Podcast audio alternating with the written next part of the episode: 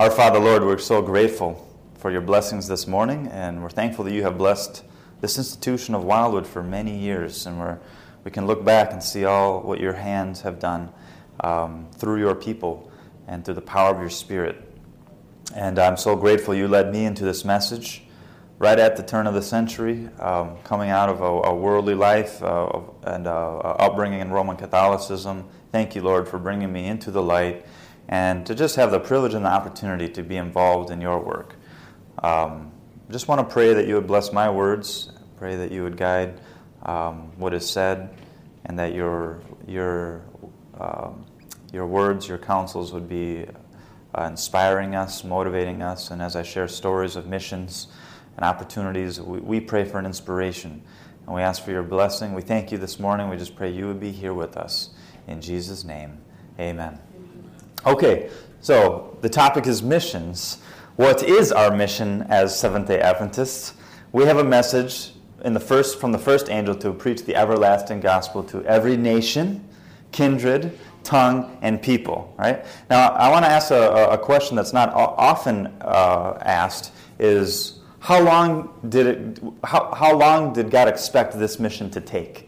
Okay, how long did God expect that, that mission to take to spread the gospel to the to the whole world? I, no, yeah, not very long is right. Um, I've got an interesting statement here. You know, I, I uh, there was a, a few years there where I read through all of the nine volumes from one to nine. It didn't. It took me about three years because I'm you know I get distracted kind of easily.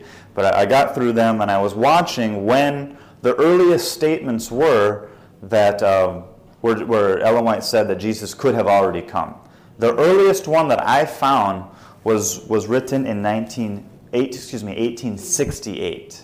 Okay, I don't know if anyone has found one uh, earlier than that. It's in, it's, it was um, published in the second volume of the Testimonies, page one ninety-four, where she says, "The long night of gloom is trying, but the morning is deferred in mercy, because if the Master should come, so many would be found," what everyone? Unready. Unready.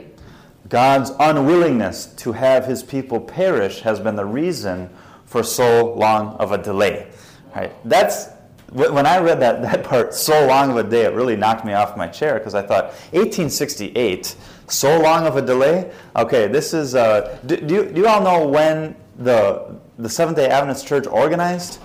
eighteen sixty-eight. eighteen sixty-three, okay? eighteen sixty-three, so we're talking five years that the church has been organized. And here Ellen White is already saying, you know, really, we this is being delayed so long because God's people are not are not ready yet for the for the and the world is not ready for the for the second coming. So, you know, it almost makes me wonder. Um, and, and and by the way, this was this would be twenty-four years after the Great Disappointment. Um, and this small group of about fifty people gathering together, and, and, and the movement gained steam. But already in the first volume of the Testimonies, in the eighteen fifties, the Adventist Church got the message that they were the Laodicean Church. And I say Adventist Church, but they, they really weren't officially organized with that name until eighteen sixty-three, the Seventh-day Adventist Church. Uh, we needed to be organized because I think God saw that if we don't get organized, the whole movement could get ex- extinguished um, by just, you know. But by looking at the statement, it appears that he wanted to finish the work for sure before the year eighteen sixty-eight, and maybe many years before eighteen sixty-eight, because she says, there has been so long of a delay. So it makes me also wonder, I wonder if God's plan A was ever for there to be an organized Seventh-day Adventist Church. I'm, and I'm not speaking against that idea, because obviously he gave the councils to organize, but I wonder if it was plan B, because the early uh, Adventist believers, they, they didn't accomplish the work that God had designed for them. So we had to go to plan B, which was to organize ourselves for a world missions. Otherwise, it was the whole thing was going to fall apart. Okay, that's just a that's just something I've thought about. Um, it seems it seems to coincide with it, with this thought. I don't think that so long of a delay was just the five years probably, but um, we see that the reasons were that the church had to organize was because.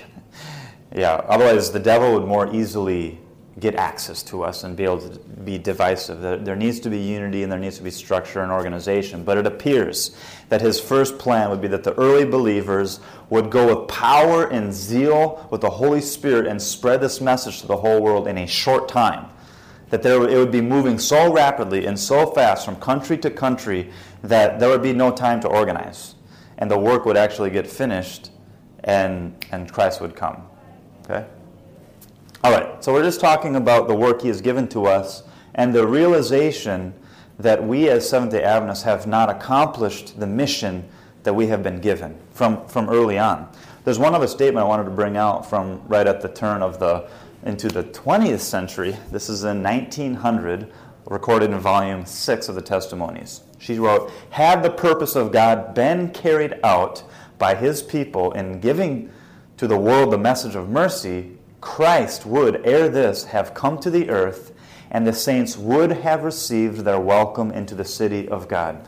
So here we see now, now some thirty-plus years later, thirty-two years later, she's saying that, that we as an organized body now, we have, now we had been officially organized for thirty-plus years, but still we're not accomplishing our mission because the purpose of God is not, if it had been carried out, Jesus would have already come, okay? Now, interestingly, if the early Seventh-day Adventists had accomplished their work, think of the, you know, think of that scenario. There would have never been a World War One. There would have never been a World War Two, and many other wars of the twentieth century. Okay, those wars and the condition of the world today has I, I, we as Seventh-day Adventists have responsibility in that. Okay, but on the positive side, if they had accomplished their work and Jesus did come, then you and I would never have had a chance to be born and be a part of God's kingdom. So that, that le- reminds me of Romans eight twenty-eight, that, that all things work together for good, right? So even though there was a failure on one side, it's a blessing for you and me because we can we can uh, have a chance to know Jesus and, and be a part of God's kingdom. Isn't that wonderful? But we should not delay. We should not continue to con- to neglect the work of God. That that's not the concept at all. I, I've never read anywhere where, where we are actually to delay so that more people can be born, so that more people can go to heaven. It just, the, the longer this world goes on, the longer the sorrow, the longer the misery and sickness and disease. And really, Christ wants to wrap up the work. He wants us to finish our mission, but not at the not at the cost of the lives of his people. So he's delaying. He's not willing that any should perish, but that all should come to repentance. And that and that quote from, from Second Peter is, is is very much in reference to God's church. It's not just the world. Of course, it's the world too, but his church has not been ready.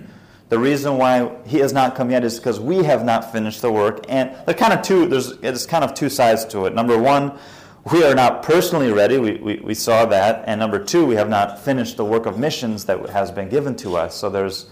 You see both of those reasons uh, for the delay in his in his coming. Peter talks about the that Christ is not willing that any should perish. That's that's that that leads us to um, see that his delay is out of mercy for us as a people.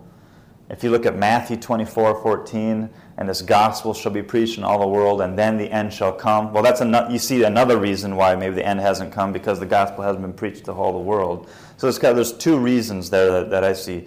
Along the re- also along the reason of the unreadiness of God's people, we see it in Re- Revelation chapter seven, where the angels are holding the four winds upon the earth, and they're ready to release it to bring ju- the judgments of God upon the earth. But this fifth angel comes out of the east crying out, "Hold!" the and, and pleading with those angels to continue holding the four winds until the servants are sealed in their foreheads. It means the servants have not been sealed yet. They're not ready yet. So delay, right? Hold back. We have been given, we, we, I don't think God ever had a plan that we were going to have a, a lecture on the twenty-first century uh, missions, right? We were. He didn't seem like he even had a plan for the tw- for the twentieth century missions, okay? This work was supposed to be finished in the eighteen hundreds. But here we are today. We have the same mission, and we have the same challenge before mm-hmm. us. Maybe we have more challenges because of the, the delay that has gone on. Um, but we we need to be careful not to repeat the, the mistakes of the early Adventists, and that's something I want to point out before we get into some, some practical um, uh, testimonies of missions today. Um, this statement from the year nineteen oh one, recorded in Evangelism, page six ninety-seven, reads, "That we may have to remain here in this world because of insubordination many more years." Has this prophecy been fulfilled? Just the fact that we're having a talk on twenty-first, mission, twenty-first century missions says it, it, we have. So we are here, we, we, and we may, even today we could say also, have to be here many more years because of one word, insubordination, as did the children of Israel. But for Christ's sake, His people should not add sin to sin by charging God with the consequence of their own wrong course of action. It's not, it's not... Uh, We're not waiting on God, He's waiting on us. Okay? A lot of people have that mindset. Well, wait, well why is He waiting so long? Right? What is He doing? Why, why, is, why isn't Jesus coming? But we, we, it's not a blame to go on Him. It's a blame for God's people. Right? I mean, the, some people e- e- even think, you know, the investigative judgment, he's, re- he's, he's reviewing every thought, word, and action of every human from Adam on down. That might... You might Humanly speaking, you think, well, I guess that it might take a long time. But not with God, right? I mean, the investigative judgment could be finished in a moment. Right? We're not waiting for Him to finish anything. He's waiting for us to give ourselves unreservedly as a people to work with Him and and to su- to cease disobeying His commands. He has commanded us to spread this gospel to the whole world, and when we don't do it, when we don't make ourselves available to Him, we are insubordinate to our Commander-in-Chief, the Lord Jesus, right? So, we need to stop the insubordination. Well, what kind of things were we being insubordinate to, aside from just, you know, lack of involvement? There's some more detail I wanted to give.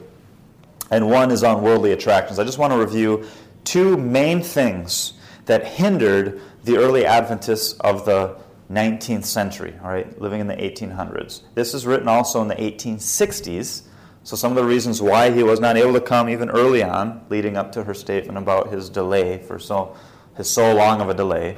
One of the main issues was this. Second Testimonies, page one ninety-five. Nearly all have ceased their watching and waiting. It's really hard to imagine. So few years after the disappointment and how the the the I mean, the love that they had for this message in the forties and the early fifties, the, that the, the, the, when the when the key of the sanctuary unlocked the mysteries of the prophecies and and, the, and and what happened in eighteen forty-four and the message we had as a people, there was a tremendous outpouring of His Spirit and the message was moving, but already by the next decade, well, even in the fifties, we were labeled the Laodicean church. People are already falling asleep ten years after. Isn't that amazing? It, it doesn't it doesn't take very long to get... to get uh, distracted by things in the in the world. At this time, she says, nearly all, nearly every Seventh-day Adventist had ceased their watching and waiting. Early on, they were eagerly anticipating a second coming. They were watching, they were praying, they were waiting, they were working, they were giving themselves, they were leaving the plow, they were getting out doing evangelism. But by this time already, most all had ceased their their um, involvement. We are not ready to open to Him immediately. The love of the world has so occupied our thoughts that our eyes are not turned upward, right? Look, looking for the second coming, but they are downward on the earth. What does that mean? She says, we are hurrying about, engaging with zeal and earnestness in different enterprises, but who's forgotten? God is forgotten and His work is forgotten. And the heavenly treasure is not valued. We are not in a watch, waiting, watching position. Okay, so when she says the eyes are turned downward on the earth, she's talking about the things of this world that were so focused on earthly gain, earthly, you know, employments and, and, and work and so forth, where we're we're sacrificing we're, with in, with zeal and earnestness for different. And when she says enterprises, she means businesses, right? So the Adventists was getting involved in business, economy was starting to grow. Okay, and and there was there was opportunities to make money, and so that attracted and, and, and drew attention. And it's interesting when, when when we're when we're starting our own businesses, people will sacrifice a lot. You know, they'll sacrifice their time, they'll sacrifice, um, they'll invest their money into it at risk. They'll, they'll sacrifice their health. They'll sacrifice their families on the altar of this business to, to, to, to succeed. They'll give anything to it. But then when it comes to God's work, oh, yeah, well, I don't, I don't have the time. I don't have the money. I don't have the, you know, I got to be with my family. I've got to this. So all the excuses come. But when it's your own business and, and the profit's going to be coming to you, it's a different picture. Probably not much different. I think this this issue is very relevant today, especially in a day and age right now where there's much more opportunity than then economically. Okay, so when you're when you're focused on your work, when you're focused on financial gain and so forth and personal security, you are not in a watching and waiting position. Right? The love of the world and the deceitfulness of riches eclipse our faith. Right? An eclipse, a planet moving in front of the sun, or, or the moon moving in front of the sun, blocking out the, the sunlight. It's the deceitfulness of riches. And then we do not long for and love the appearing of our Savior. We cho- we try too hard to take care of self, ourselves. Okay, so we're so we're, we. How can I get security? How can I take care of this? How can I take care of that? How can I make you know get in a position to earn to earn this month so I can care for my family? And how can I, I need to buy this? I need to get this. And do, you know we just absorb ourselves in taking care of ourselves. This is not the will of God. Who's supposed to take care? Who who promises to take care of us, Grandma? The the Lord. That's right. He says He's going to take care of us, right? Seek ye first the kingdom of God, and all these things will be added to you, right? We we try to take we focus on taking care of ourselves, but this is what the children of Israel were absorbed in, taking care of themselves. And when Adventists have the same mindset of taking care of themselves, they start dying spiritually. And the mission will not move forward with that with that mindset. Okay, now another another statement here. Um, after the turn of the century, many whose names are on the church roll are living as if there was no great emergency, no fearful danger of their fellow men losing eternal life. Many fold their hands at ease, yet profess to be followers of Christ. The burden of the work has been left largely with those who are laboring under salary. Okay? Who are, who are those that labor under salary? The pastors. Okay? But this is not as it should be. The great missionary field is open to all, and the lay members of our churches must understand that no one is exempted from labor in the master's vineyard. She's trying to break us out of this Laodicean condition of taking care of ourselves too much, going to church, sitting down, warming the pew, folding our hands, listening to a sermon. She's saying we're, we're leave, we leave the work to pastors, and we have a mindset, oh, I do my job, and the pastor's got to do his. Right? Pastor's job is to preach, preach the gospel. My job is to, uh, to faithfully come to church and give my tithe and offering and so forth, you know, and be nice to people or whatever. But, but this is... Um, pointing out that it, it should not be that. We're living in an emergency right now. Souls are being lost all around us. How can we go on with life as usual? How can we move on with the life without any regard to the perishing of souls around us? What's it like to live in an emergency and you're acting as if there is no emergency? Imagine you're in a burning building, thirty stories tall, and smoke is filling the hallways, and people are rushing down the stairs, and you're there, and there's young and old, and you're trying and you're trying to help people get out, and it's a it's a frantic situation. Yet you go by an office and you look in, and someone's just sitting in there checking their emails, cleaning off their desk, you know, um, not even paying attention at all to the emergency. People running down right outside their office. What would you think is about that person? They've lost their mar- marbles, right? They're, they're they're crazy. To live in an emergency and live as though there's no emergency at all is insanity. It's completely insensitive, or you're just yeah, you're just absorbed maybe in in yourself, right? I wonder if the angels look at us and they think, how can they live go on like this? The angels know what we know. They know what we're what God's plan is for us, and we just pass right by people, and we go on with life without regard for the souls all around us. All right?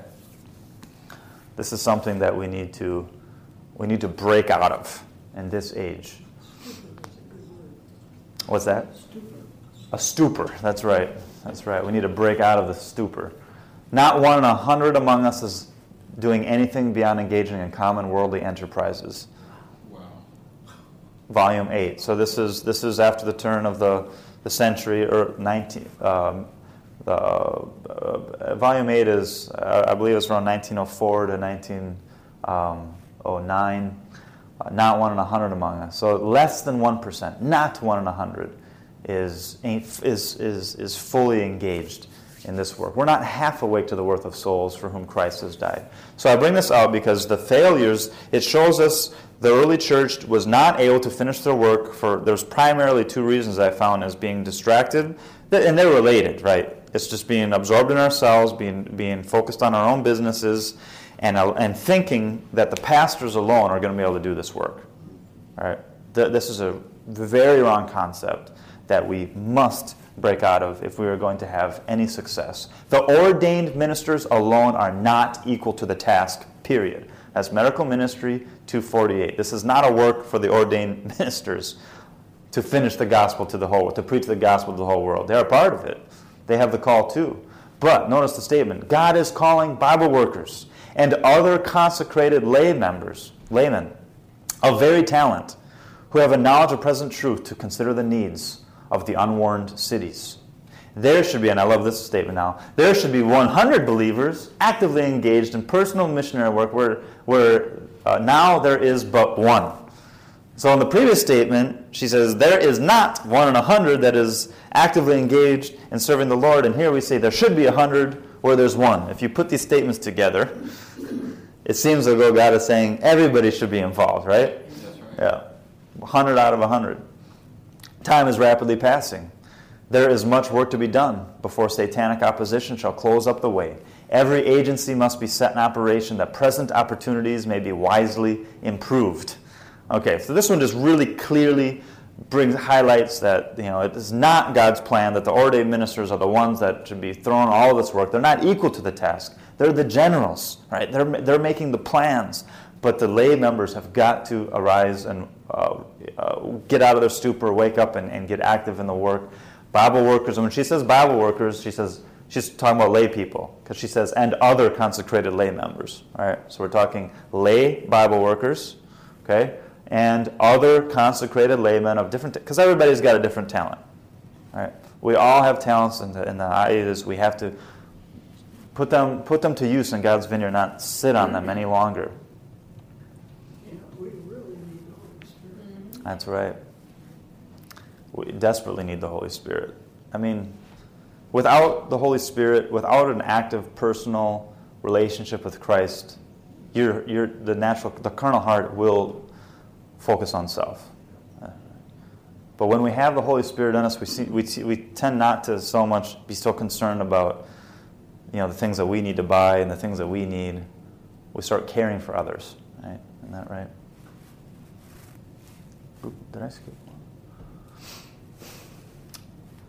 We need a more self-sacrificing spirit. There are many fields, right? This is Seventh Testimonies two fifty-four. Many fields ripe for the harvest, yet have not been entered because of our lack of self-sacrificing helpers. You know, this message began with great sacrifice in the forties and uh, and uh, early fifties. People were poor. I mean, the early. The early Adventists, there was no tithe, there was no, there were no ministers, there was, people were leaving their jobs and there was no support at all. They were scratching, working, you know, James White, I remember reading a story of him working like several days hard in a field in the sun just to earn like a dollar so he could, so he could um, fix his saddle, all right, that someone had given to him, a, a broken saddle for, for a horse that was also given to him. He had no money. And these men were on horseback, going here and there, even in the wintertime, to to advance this message. William Miller preached, what was it, four thousand sermons in a ten-year period? So he averaged more than one sermon a day over ten years. And much of that was on horseback. I read a story of a, one of the early pioneers who who...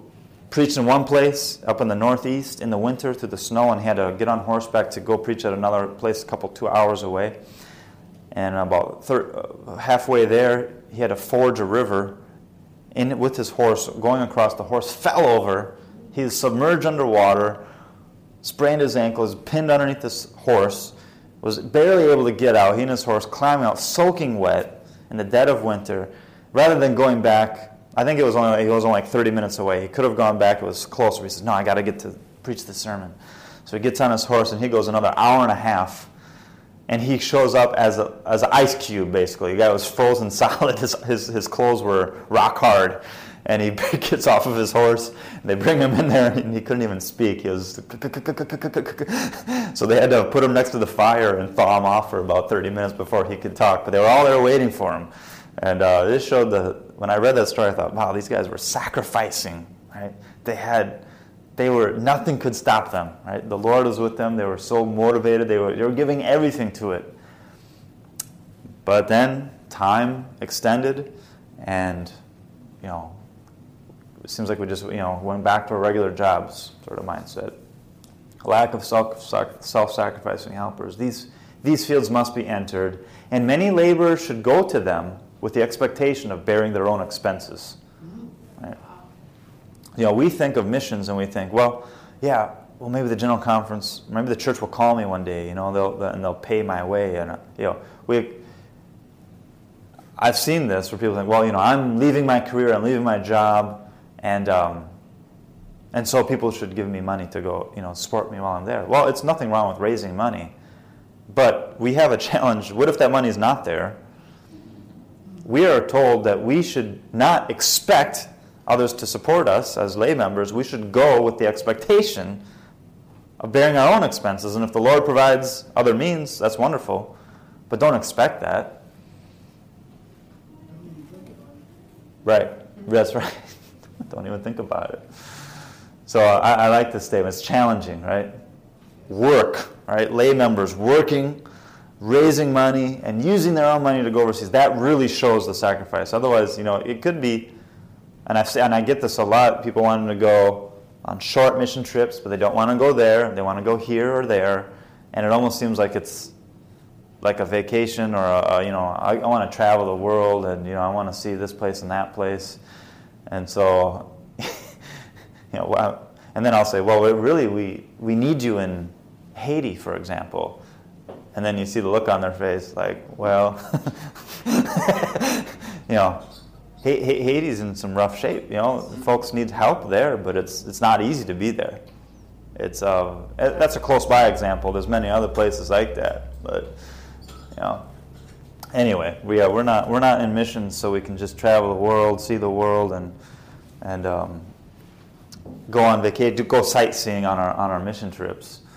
Um, when we go, I mean, I'm not saying we never go see anything, but, you know, by and large, we're we're working hard. We maybe take a day off after, out of a month and go, you know, take it.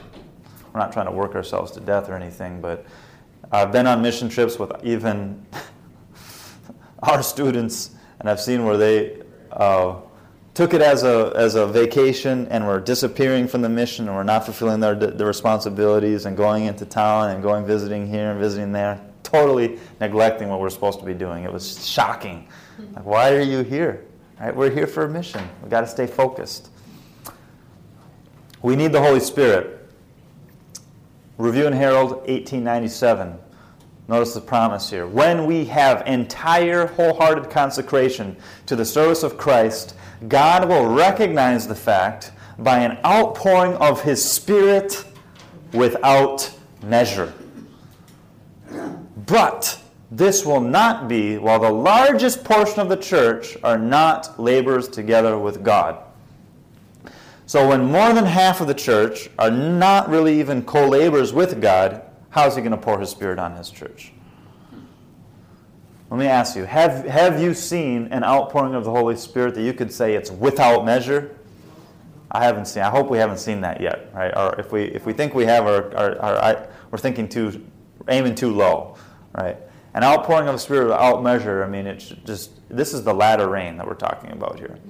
But how is the latter rain going to pour out when ha- more than half of the church are just busy with their own thing?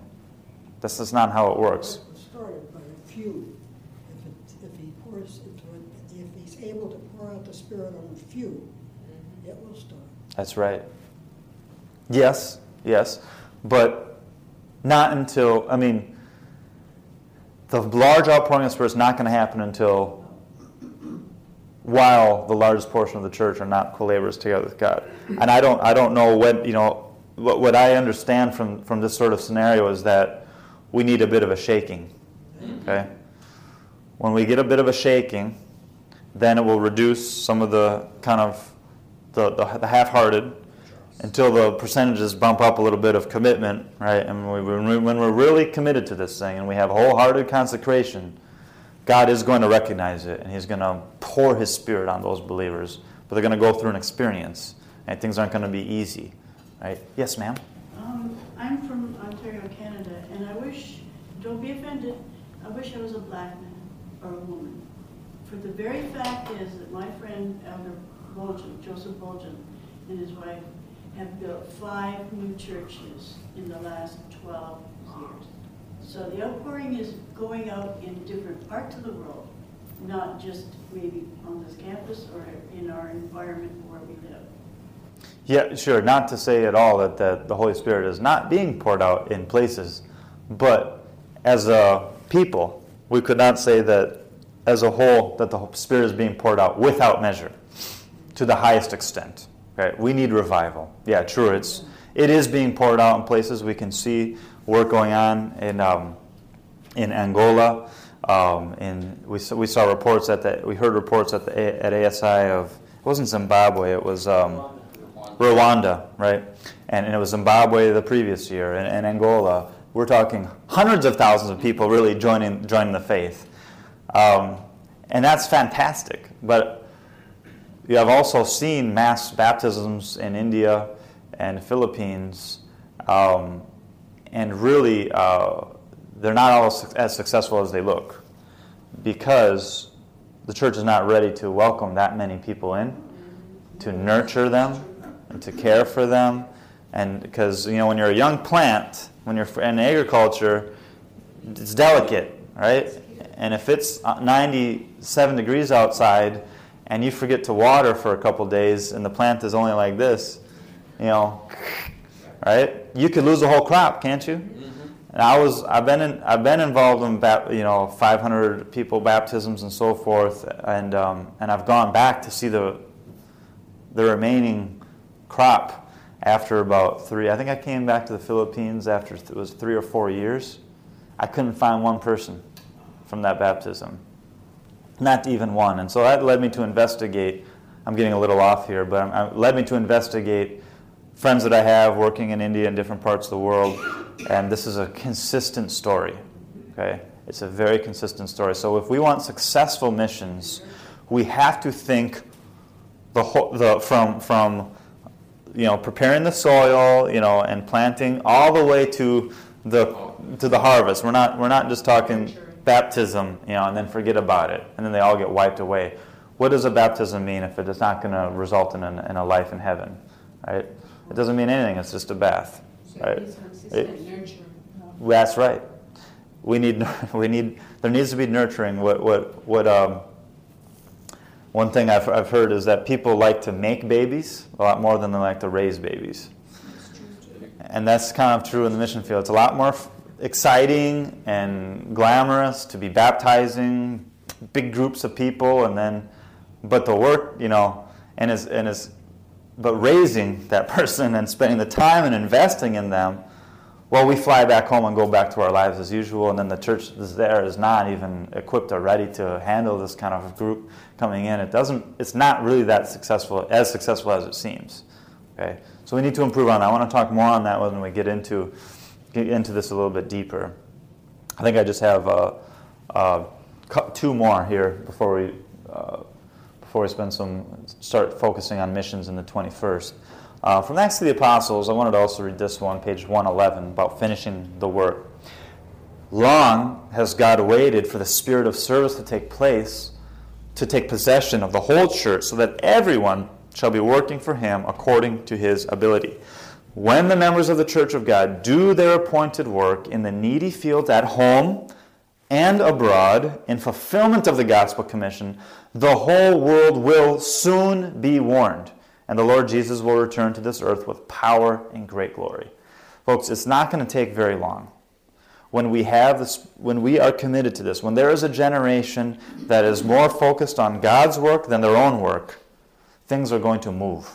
It won't take very long at all. We're not waiting. It, it, sometimes we think, oh, every nation, kindred, tongue is too much. You know, it's a lot of work.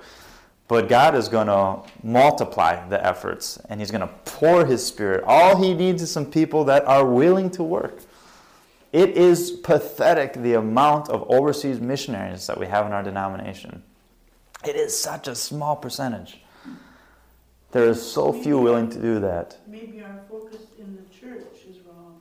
We're supposed to be having, it's like an education, how we can be of service. And a lot of them are sitting on the pews and they don't know their talent. That's right, yes. They don't know their talent. Mm-hmm. Yeah, you don't. If you if you don't expose yourself and step out in faith and get involved in God's work, you're usually not going to find your talents out. You, um, you're only going to. You know, people people take these tests to find out what their talents are, but those tests are just self-assessments, and that's what you think your talents are. Many times I've seen people have no idea what their talents are, and they get out and they try something that the Lord is calling them, and boom, you know these. You know, he's just. They feel a calling, and they they start doing things they had no idea that they could do because God God is helping them. We had a lady here, we were asking her to take over our health promotions, and she looked at us like we were crazy. She's like, I've never done anything like that. What makes you think I can do that? I have, I, I'm going to fall on my face. You guys crazy? Right? I said, well, just pray about it.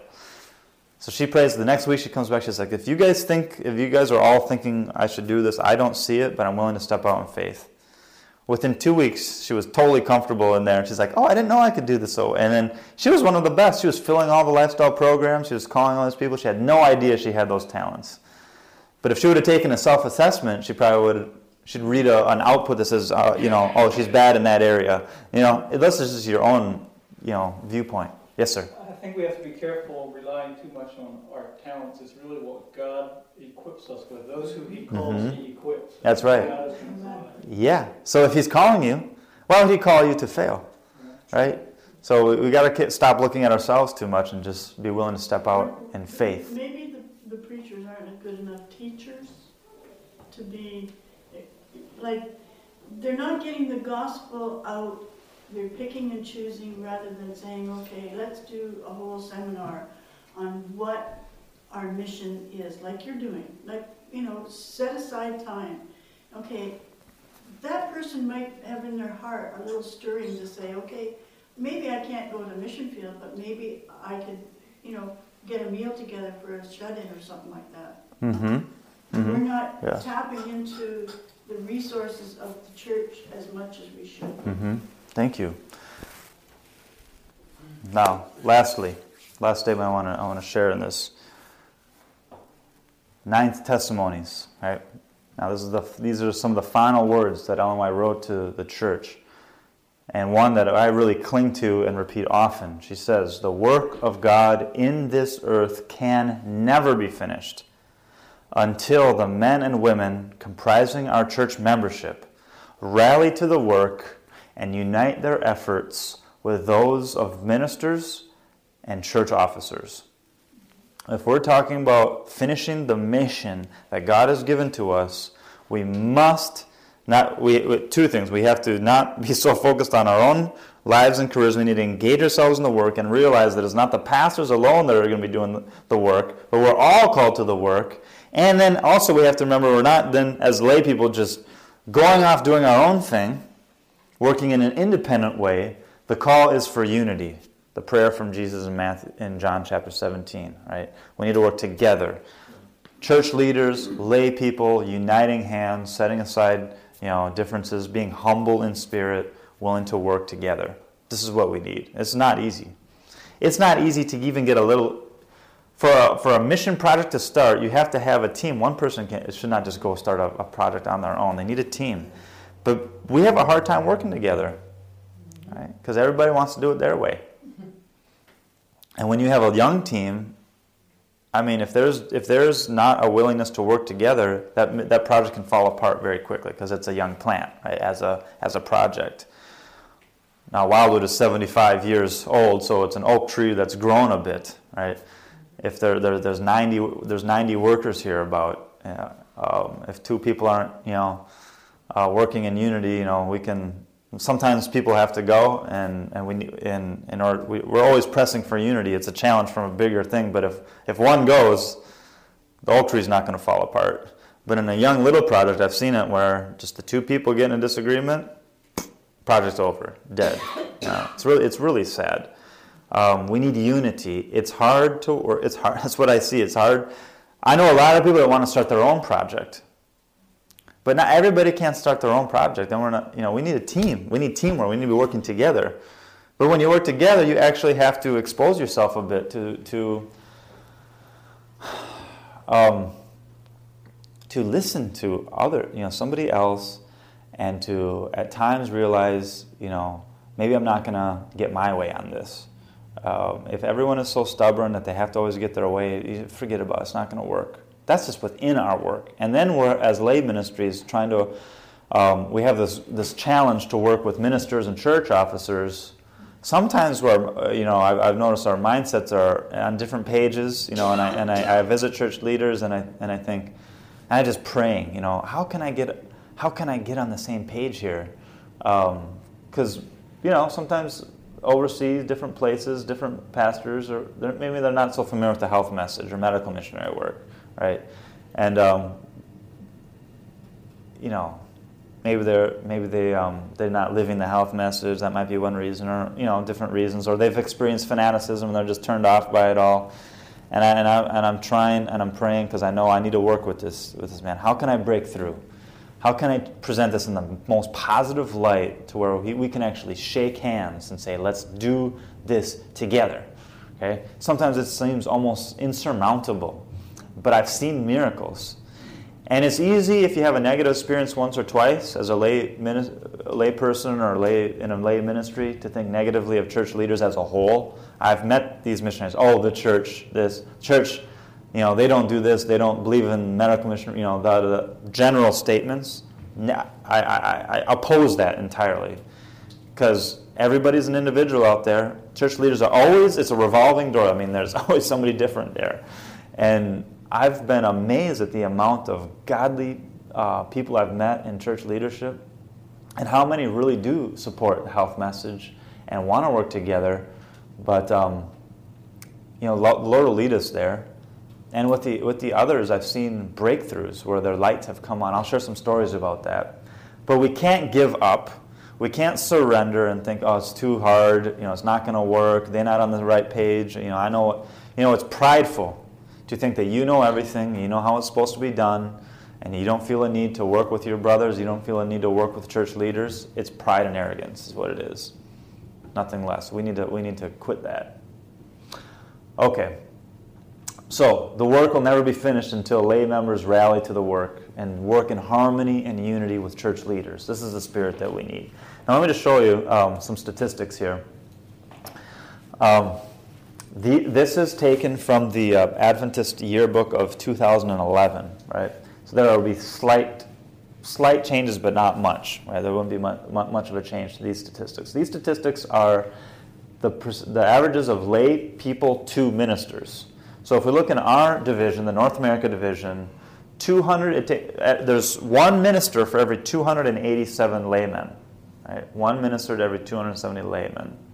So um, less than one percent of the church in our division are ministers or paid workers. ninety-nine plus percent would be lay members. Worldwide average, if you take the entire world population divided by the amount of Adventists, about two, seven hundred six lay people for every one minister. Okay, so that's an average of um, was it ninety-nine? It's it's about ninety-nine point eight percent. So if you were to see, if I were to show you a bar a, a pie chart of pastors to lay people, it would be all solid, one color of lay people and one sliver line that you could barely see of of ministers. Okay. So who is the church? If you ask the question, sometimes we think, oh, the church, you know, it's the headquarters, it's the officers. That's such a very, it's a very small, they're the leaders, and we are organized, but it's a, It's a minute amount of the, of the church as a whole. Okay? And some divisions, look at these statistics. In the Southern Africa division, which is South Africa, uh, Zimbabwe, Zambia, Angola, okay? And then in the Southern Asia division, which is India, you're looking at two thousand lay people to one pastor. Okay? So some pastors, just think about that. These aren't two thousand member congregations there. So these pastors, I, I, I know pastors that have over twenty churches under them. So imagine if you're, if, if, if your pastor had twenty churches, how often would you see him at your church? You see him, and I, and I asked, I said, so how often do you get to each church? He's like, well, I'm definitely going to visit them all once in the year. No, okay? Caribbean pastors, you see the pastor maybe once every three months. Once every three months? Oh, yeah, yeah. So in this area, probably even a, even a little less. It's like once or twice. Because they have other meetings, too. They've got, you know, ministers' meetings and so forth they have to attend sometimes. So they, uh, they're, they're, they're once or twice a year at a congregation. So those congregations in these two divisions, which the church is growing, are, are, are growing um, without, you know, a pastor nurturing every single congregation. What happens was, it's interesting, when the pastor is not there all the time, there's no there's no temptation then to leave the work to him. All right, this is our problem of leaving the work to the pastor. Well, there's no pastor, that kind of solves that problem. Unless no one's going to do anything. But, you know, it, then the work goes on. It, it, the local church has to carry the responsibility. Who's going to preach? Well, well, well, so why don't, you know, we got to do it. Who's going to teach it? We got to do it. Who's going to... Who's going to lead the board meeting? We got to do it. We we can't wait. We can't have a board meeting once a year.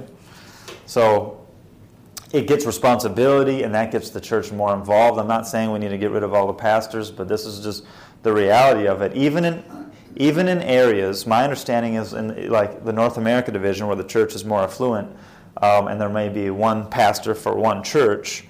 The idea is still that that pastor is not the one who's carrying the heaviest load at that church. It still is the lay member who's supposed to be carrying the load there. That pastor's not, his job is not to babysit you. His job is to be doing evangelism. He should be allowed to go out and not even be there every Sabbath, evangelizing, spreading the message. That helps his fire to keep going because it can be exhausting. I feel for for some of the ministers that that are constantly just trying to, you know, help their church get along over all the disagreements and problems and issues, and you know they're so absorbed with their own, you know they don't get a chance to go and do evangelism hardly. We wear them out. It's not easy, and a lot of pastors burn out. So then you end up with we're not doing the work. We're all you know we don't have unity. Pastors are burning out. This is the condition that we we need to we need the Lord's help to get out of it. Okay. So I want us to think of the importance. I'm, I'm starting with this thought because in, in, in this day and age, as far as missions go today, we know that we must have a revival of lay involvement in the work. And I am so ins- I was so inspired last week at the National A S I convention to see all but one division president attend that meeting. I think there was thirteen division presidents there. Um, I figure if there's thirteen or fourteen divisions, there was There was one one short, and in that place they sent another representative. And every one of them said, we need more church member involvement. Right? Church leaders are not trying to do this all on their own. That's not in their mindset. They want to work with lay ministries more now than any other period of our of the history of our denomination that, that I can see. And um, it has to happen. Unless... The lay, unless the church opens up to embrace and work together hand in hand with with, with the lay members, the work's not going to finish. And on, on our side, until the lay members stop either focusing on our own lives or stop going off and doing our own independent ministries without cooperating with the church, this isn't going to finish it either. We have to unite together. Okay. All right. Are there any questions of what or comments of what I've presented to this point? Great. Okay. Now, let's keep moving then. I want to show you a few things. I can give you those notes if you want as well. uh, just email me. And if you're and if you're listening to the sermon, um, oh, that's my daughter, by the way, and my wife. Her name's Lila. My wife is Danny. I met her here at Wildwood, and Lila is now seven months old. Um, you can email me at at James at lighting the world dot org, and I'd be happy to to get you uh, those notes. Email them to you.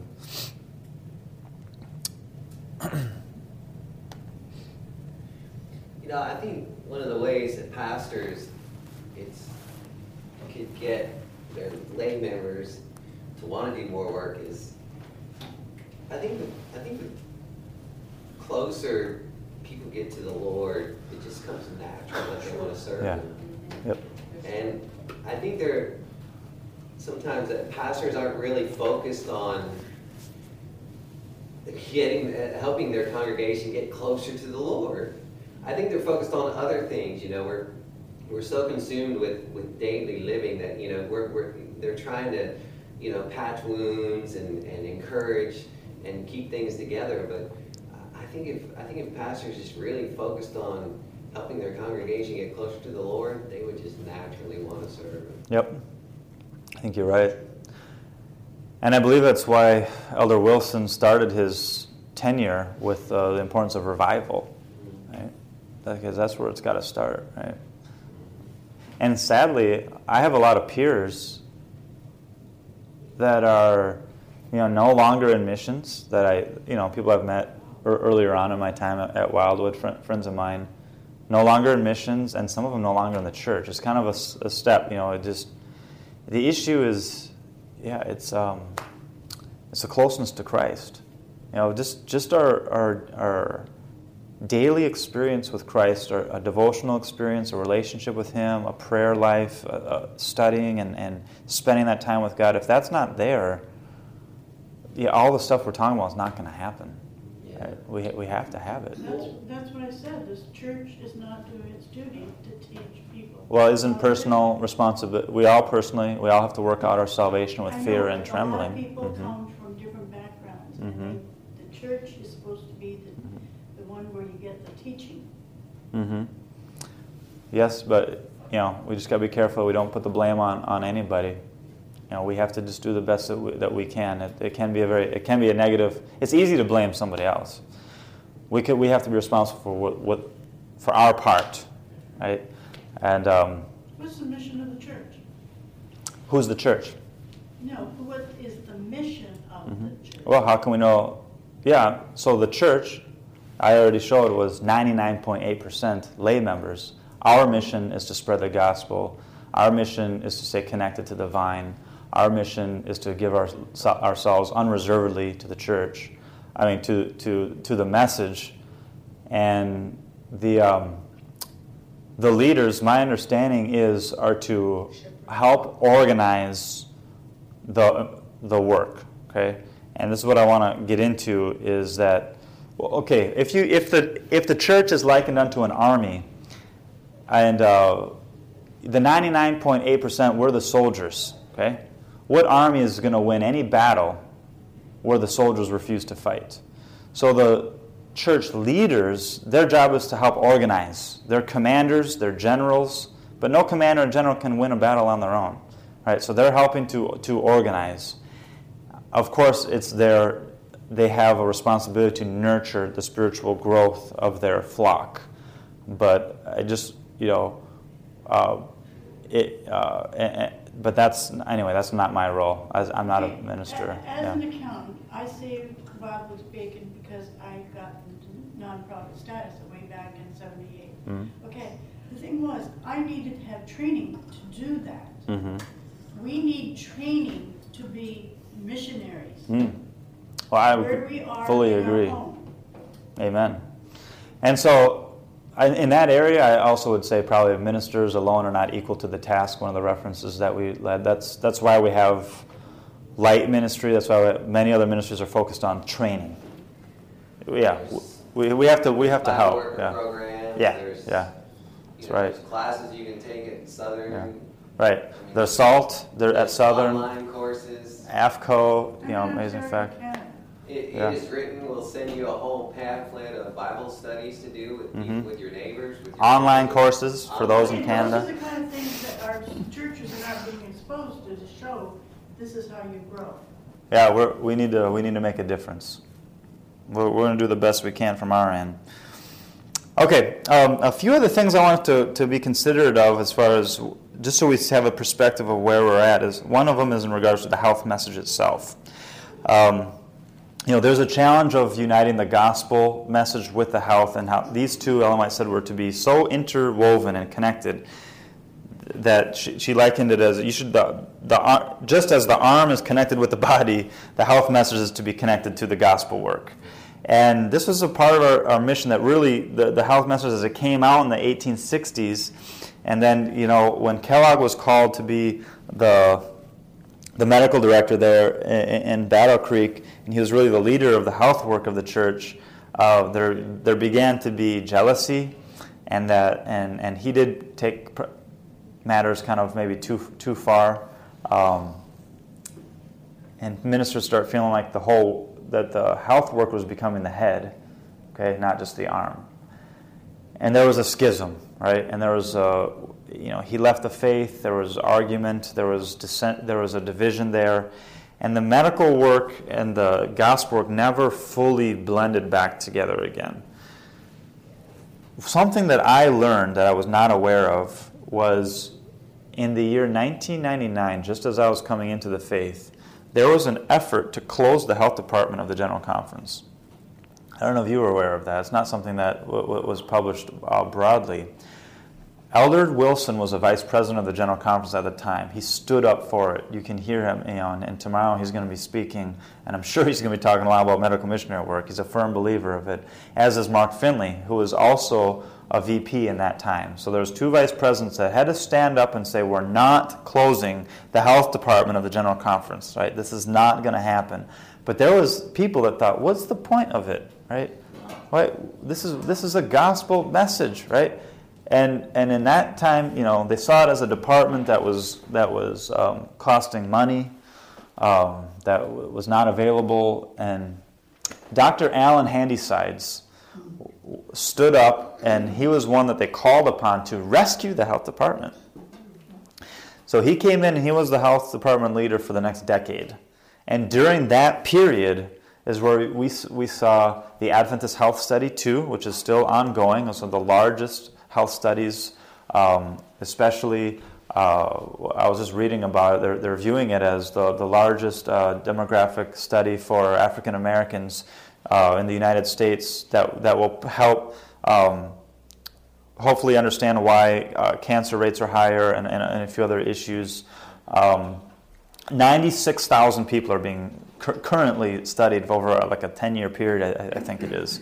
So um, National Geographic's art, uh, re- article on, on the Adventist and a lot of exposure that we had, it's, a lot of it is after the after the year two thousand. All right, so in that ten-year period, there has been a resurgence of the health message, much more than there was before. What if it would have closed? We would have lost the opportunity. The world is waking up now to the health message. We've got a huge opportunity now in front of us. So in the twenty-first century, what what, what I see is that disease is increasing. Okay, as we get closer to the second coming, yep. pestilence is in, is is on the rise. Health work is needed now more than ever. Right, so on the on the side of contagious de- diseases, there is uh, there is tremendous suffering and need, and God's people are to be there to help. Okay, but also we have a rise in disease in the area of lifestyle, the the the, the modern eating habits, the refined products, and so forth is catching up to us, and the multitudes are are dying with cancer and diabetes and heart disease. Okay, the the message that God has given to us over a hundred years ago is a solution for this. Right. So the twenty-first century, now that now that the the fruits of of this um, this uh, modern way of eating junk, you know, junk, there we have a uh, we we we knew over a hundred years ago that this is what needed to happen, right? But now we have a, such an amazing tool, an entering wedge into the large cities of the world, an entering wedge into religions, the Muslim faith, Buddhist, Hindus. We can reach anyone through the health message. It's an entering wedge to countries. It's an entering wedge to reach the rich, to reach the poor. It is absolutely God-given and ordained. We have to take advantage of it now more than ever, right?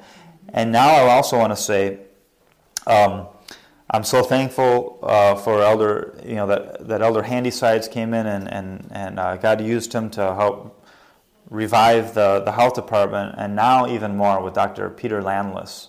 He is uh, he is our friend, and he's he was he spoke here at Wildwood last year. I was very thankful to see that. It's the only time I think a G C health director had been here. Doctor Landisides never made it um, here. He he's showed a lot of support and interest to us. In fact, he is getting us busy. He's finding work for us to do. He trusts us. Okay. So I'm gonna I'm gonna I'm gonna share a little bit more about that uh, in a bit when I when I talk a little bit about what Light is doing, but um, what what we have been studying so far is t- what, what we would call today T M I, the T M I movement. Have you heard about this? T M I, total member involvement. Total member involvement. This is a push that started here in the North America division, and now we we hear our General Conference president sharing about it throughout Africa and everywhere. This is the this is the theme now for the for the church. It seems it's catching fire. It's catching fire. T M I, total member involvement. The ninety-nine point eight percent. Everybody's got to pitch in and, and help. Right? The work is not going to take long if we all pitch in. Okay. Um, another some of the I was just thinking of some of the advantages of the of our the day that we're living in right now. Aside from the sickness, the disease, the opportunities in the medical work, the health message, the opening of the, the minds to to the more vegetarian diet, especially in, in the Western world, uh, that that opening door is such a, a a wonderful way that we can reach those that are maybe atheistic, secular, um, um, you know, the non-Christian world, more New Age spiritualists, and so forth. Also, the signs of the times around us are just so uh, clear. Um, the, the fulfillment of prophecy. One other thing that was very practical I was thinking about was just as the world attempts to u- unite together, we know this is a even a prophetic movement that the co- countries of the world are, are are going to be uniting more and more. Okay, in a way, we can use that to our advantage in regards to travel. The more u- unity and the more countries are trying to work together, the easier it is to travel to them.